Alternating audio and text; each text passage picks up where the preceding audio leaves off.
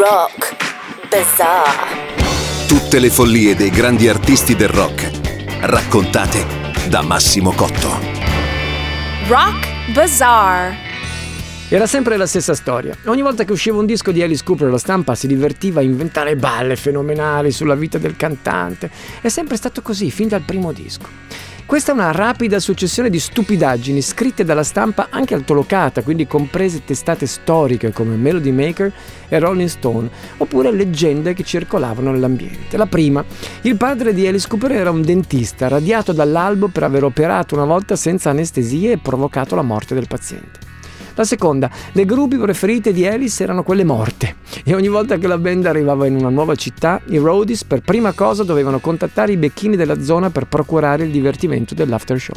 La terza, Yvonne, il boa che aveva sostituito Cacina, amava nutrirsi di carne umana, possibilmente femminile. Ecco perché certi gruppi sparivano velocemente quando Alice Cooper si trasferì a Greenwich nel Connecticut, in una villa di appena 40 stanze, le voci sulla radio su quello che si faceva all'interno delle stanze crebbero alla velocità del fulmine. Si diceva che tutte le pareti fossero coperte da specchi, che le credenze fossero piene di armi, che dai soffitti pendessero gigantesche svastiche, che in una stanza ci fosse una vera sedia elettrica e che in ogni corridoio ci fosse un fantoccio impiccato che penzolava sulle teste di chi passava.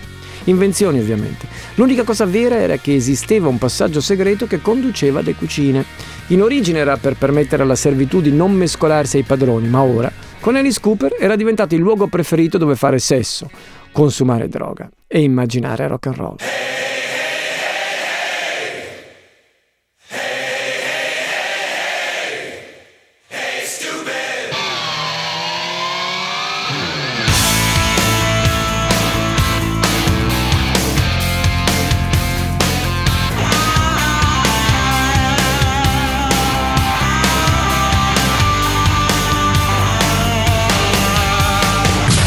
www.virginradio.it